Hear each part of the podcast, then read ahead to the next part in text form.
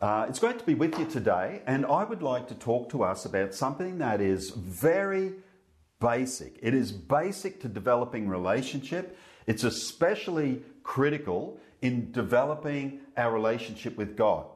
When I say basic, I certainly don't mean simple. I guess what I mean is elemental, intrinsic, or even foundational. And, and just because something is basic on that level doesn't mean it comes easy to us. And I'd like to read from the Apostle Paul in 1 Thessalonians chapter 5.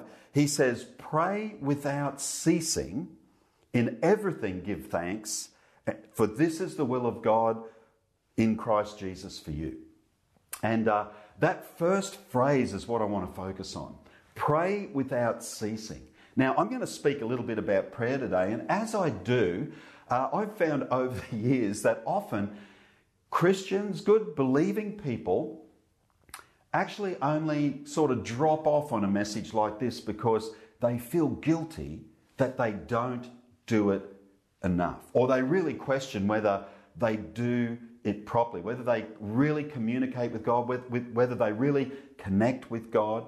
And so I want to encourage you. Today is not going to be a message on this is what you should do. Today I want to talk about the problem with prayer. I want to come from maybe the human side and the side that we often experience as people when it comes to trying to connect with heaven. Um, when I think about prayer, I've got to be honest. Honestly, at times, I've had to ask myself, is this working? I mean, is this working? Is anyone listening? Is, is a question. And, and this is like, uh, quite amazing because uh, when I, we got with Janine and Adam earlier, uh, she spoke about this even as she shared around our, our, time of prayer earlier on. And, and this whole concept, you know, was something I was going to speak about. You do question, you know, why don't we see the miracle? Why don't we see things happen the way that we think that they should, the way that we're asking God. Why don't, doesn't it always turn out? Sometimes it does, and that's amazing, but sometimes it doesn't. And I actually think we've all had moments of doubt like that. If we're, if we're honest, come on, don't leave me hanging. We've all had moments where we're wondering, where is God in this, even though I'm trying to speak to Him about my circumstance and my situation. But I think maybe the real issue is often uh, that our expectations of what is going to happen through prayer, of what we're going to get out of prayer, is very different to what God wants to do through prayer. They're two very different things. We have an expectation of what we're going to see, and I think God has an expectation of what is going to happen in us. Actually, 1 John chapter 5 verse 14. The apostle John says, "Now this is the confidence that we have in him, that if we ask anything according to his will, he hears us. If we ask anything according to his will, he hears us." So this is the paradox of Lord, I, am asking you, but I don't seem to be seeing. John puts this sort of caveat in there. Basically, you get in step with God, you will see God results. The fact is, God's purpose can so often be higher than ours. You know, we tend to think, what is this doing for us? Uh, if we're honest, maybe God is asking, what is it doing in you? What is this circumstance? What is this situation? What are these moments in time that you're spending with me? What are they doing in you? Uh, because if we're honest, you know, if you've spent a little bit of time in prayer, maybe you're already a, a, real praying person, you, you have no trouble communicating with God, spending time to speak to Him. We have all had experiences where prayer has changed us if you've done that. You know, maybe you've been at a point in prayer where you're praying for other people and other people's needs, and compassion will rise in you towards them, maybe even to want to meet those needs that was not there before. Prayer has changed something in you. Uh, uh, I, I think of things like inner healing, where maybe we've been hurt in a circumstance, maybe hurt by a particular individual, and we need to forgive. You know, we're hurt, we don't want to forgive, but we need to. And you take that to prayer, and it's amazing how the resolve to forgive can come to you through prayer. And once you release that person from your judgment, then you experience inner healing as you release offense or bitterness or hurt. You get that stuff out of your heart so that you can go on well in life. Prayer has incredible potential to change us and to change our whole experience of life. Um, so, I want to talk to us about the problem with prayer. If it is such an amazing thing, then why do we have a problem praying sometimes? I don't want to assume. I'm just saying, I, I know I've walked with, with God for quite a few years 35 years. I've followed Jesus. We have ups and downs. We have strong times and we have times that aren't so strong. So I want to speak into this problem because I think it's a very, very human one. Uh, and the first thought is my distracted mind. What is the problem with prayer? It's my distracted mind. Uh, ever notice that the moment you begin praying, everything else in the room suddenly becomes louder, more colourful, and infinitely more interesting than what it's ever been to you before? I don't know whether you've had that. I reckon some of us know what I'm talking about. It can be a book that you've, you've bought and you've never read, all of a sudden becomes interesting. It could be a magazine that you have read and read and read again, and all of a sudden it becomes exceptionally interesting. It could be something like a, a tea stain splashed on the wall beside you that's put a pattern on the wall that you've never noticed before. It could be a dead insect on a windowsill, but all of a sudden you're fascinated by everything except for maybe the one thing that you sat down to do. And that is a problem, a distracted mind. Uh, another problem is my intense self focus. The fact is, until you can forget yourself, you won't see God. When we're focused on ourselves, we, we don't see God, we don't see God's point of view, we don't see God's purpose and plan when we're focused on ourselves. And the fact is, most people are self centric. Uh, even if we're not selfish, you know, they are two different things, even though they may overlap. But you might not necessarily be self selfish, but I think most people are self centric. And by that I mean we tend to think that the world revolves around us.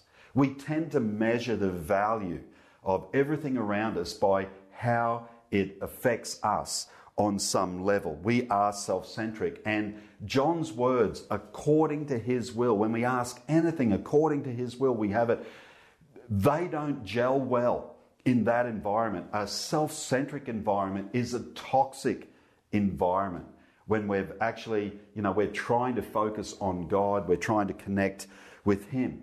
Uh, for example, don't listen to yourself when you pray. Just pray. Now, I'm, i know that might sound strange, but ha- have you ever realized that you're listening to yourself pray while you're praying? And what that actually is, is becoming more self aware than God aware. I mean, have you ever had a conversation with yourself about how you're praying? Like, um, uh, you know, it might be, am I praying right? Uh, am I praying an effective way? Is this the right prayer to be praying? Am I praying it the way it should be prayed? Or, or maybe even, man, listen to me, go. I'm praying up a storm right now. And the moment we do that, that, that connection that we've got with God shifts and we can lose it because the focus goes off who He is and comes back onto who we are. The moment that we have with God disappears when we become self aware again. The whole point is being lost in Him. Uh, here's another very human problem my doubts and fears compounding. Uh, it's an interesting thing, but if we start to ask ourselves, will this happen? Do I really believe this is going to happen? And we can do that. If, if we're honest, again, I'm, I'm hoping we're all being honest today. We can do that while we're praying, while we're in a place where our faith should be building, if we start focusing on that, our fears begin to compound. We begin to think, well, uh, did it happen last time? How can I believe for something to change in this situation if the last situation I prayed about, I didn't see the change that I was looking for? And all of a sudden, our fears and doubts begin to compound. And that kind of introspective and, and self interrogation only serves to do one thing it takes our, our focus off God and puts it squarely back on the problem. It puts it squarely back where there is no solution. There's no solution in the problems, otherwise, they wouldn't be problems.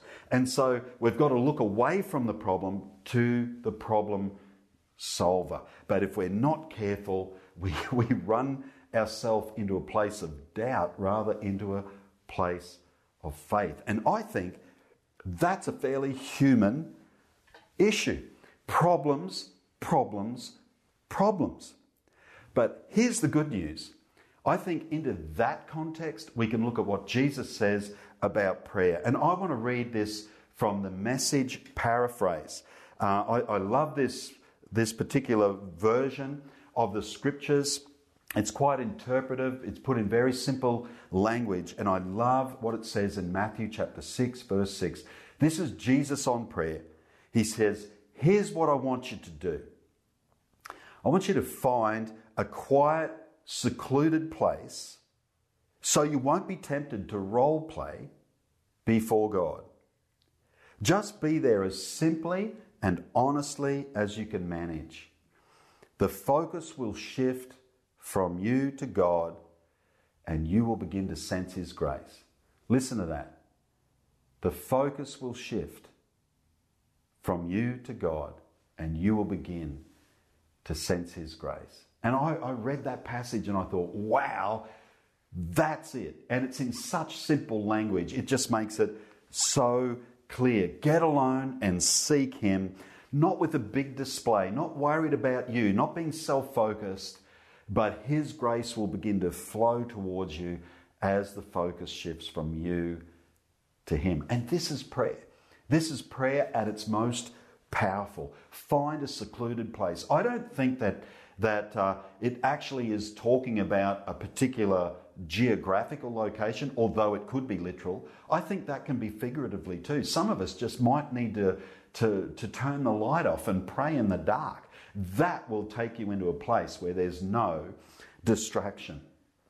Stop role playing. In other words, you know, stop questioning who you are and stop thinking about yourself and your circumstances. It may, might be your inadequacies. As I said before, it might be thinking about your own awesomeness. All of that. Lose yourself. Stop role playing before God. You're not fooling Him. Just be you. And then He says, Be there simply and honestly as you can manage. And I love this thought. What, what, what Jesus said is just be present in the moment. Be present in the moment. Years ago, a great uh, man of God that I looked up to told me, relax for easy power. In other words, stop trying to make change, stop trying to force it, stop trying to control everything. Relax and let God take over. And I think this is exactly what Jesus is saying here is that you uh, become aware of Him and you will begin to sense His grace flowing towards you. Not that hard. Just remove yourself from distraction. Um, forget about yourself. Forget about the problems and begin to focus on God and receiving His grace for your situation. So, here's some questions that I think will help us uh, to identify where we're at and maybe where we need to shift or how we need to adjust position to position ourselves for intimacy with God through prayer. First one's this where do you go to pray? You know, do you have a place, figuratively, literally? Can you identify this is my spot? This is where I can be the most distraction free and, and, and just spend time with God. Second question is can I forget about myself? How well can I forget about myself? How well can I lose my self focus and become God focused, because that's a key in prayer. Uh, the third question is in, Is my focus on the problem or on the one who has the answers? Again, shifting the focus from myself and from my problems and putting it on the one who has solutions. Well, I hope that's been helpful today. I hope that's encouraged you. I want to encourage you. It's worth developing your relationship with God. It's worth finding a place where you can communicate and God can communicate to you and you can see Him at work in your world according to His will. So I'd love to pray for us today as we close. Heavenly Father, I pray for everyone who's here with us and I, pray for a grace in our lives. Number one, to seek you, to spend some time uh, getting quiet, getting still before you, getting in a place of no distraction uh, and connecting with you in a meaningful way, in a way that your grace flows towards our lives and towards the circumstances of our lives. I pray that you would help us to do that. I, Father, I pray that people would see change, not just in their circumstances, but as we seek you, we'd see the change that you want to happen in us. In Jesus' name, amen. And uh, hey, listen, if you're here with us, and maybe you've never got to that point of connecting with God through prayer. Maybe you've never opened your heart to Jesus. I know for me, that's where it all began. Literally, the first prayer I really authentically prayed, I think, was I was actually an, an unbeliever when I prayed it. And, um, and it was to open my heart to Jesus, to welcome Jesus into my world, to affirm that I actually now was beginning to believe. And you have the opportunity to do that just right where you are, where you're sitting, standing, uh, whatever you, are watching us on right now and with us on. Uh, right where you are, you could just open your heart to Jesus and say, Jesus, come into my life. Um, forgive me for things that I'm less than proud of. And help me to live the way you want me to live. Uh, and as you pray, He'll begin to work change in you so you can open your heart in the simplest of ways. Fantastic. I trust you've done that. That would be my prayer for you today. And it's been great to spend this time with you. Have an awesome week, and I'll hand you back to Adam and Janine.